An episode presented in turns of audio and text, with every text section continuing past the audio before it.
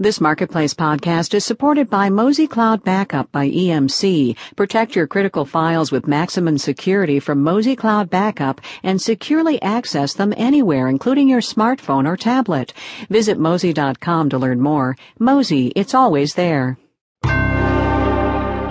Marketplace is produced in association with the University of Southern California. On the program today, what happens to policy when the economic data doesn't work? We'll tell you about that. Why do airlines have such lousy computers? And we'll find you the intersection between cupcakes and Bitcoin. Seriously, we will. From American Public Media, this is Marketplace. This podcast is supported by 23andMe DNA Kit, designed to provide over 200 personalized health reports and knowledge to make informed personal health decisions. Your DNA kit is available at 23andme.com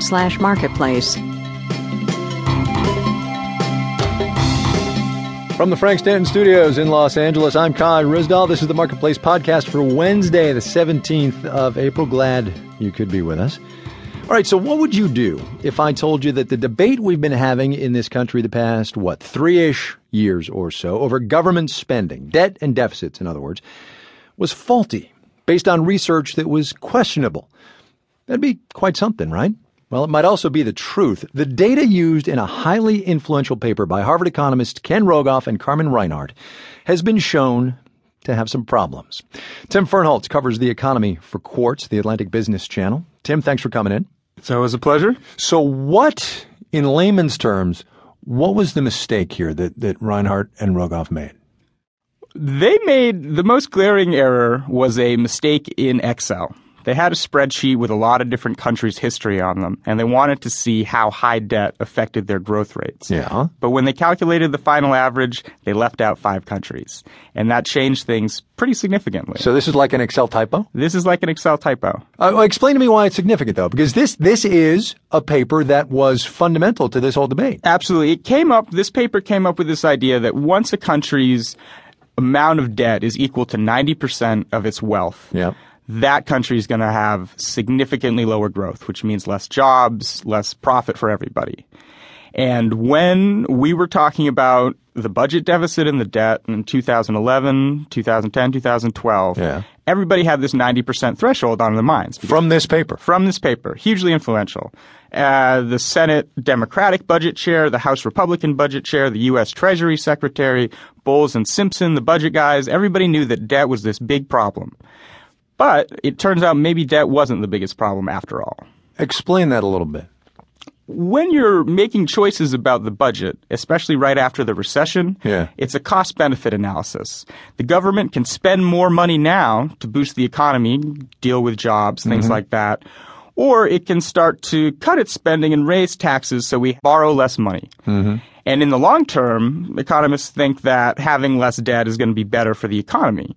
But when you're coming out of a crisis, you have to make a decision then and there. And that's what these guys said. Reinhart and Rogoff said, we have to decide now. We have to cut now. They went to a meeting in uh, April of 2011 where they met with 40 senators right before, two or three weeks before the government was going to shut down. They got 40 senators in the same room? It's a very challenging thing Right? to do. Yeah. And they did it. And they told them, you need to act now. And that we can't afford to spend more money uh, to stimulate the economy. What did they say in their defense? Because it's, you know, this has been out there for, you know, 24 hours now. Basically, they say that they are not the only people to find that high debt leads to low growth.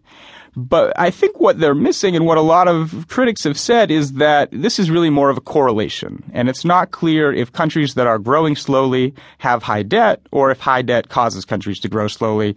And in macroeconomics, it's really hard to draw a straight line between any two points. Well, let me pick up on that for a second because th- there's some element of this that is macroeconomic sausage making, right? I mean, what economists do is they weight certain things one way, they discount certain things, they issue informed opinion, and then they come out with a model.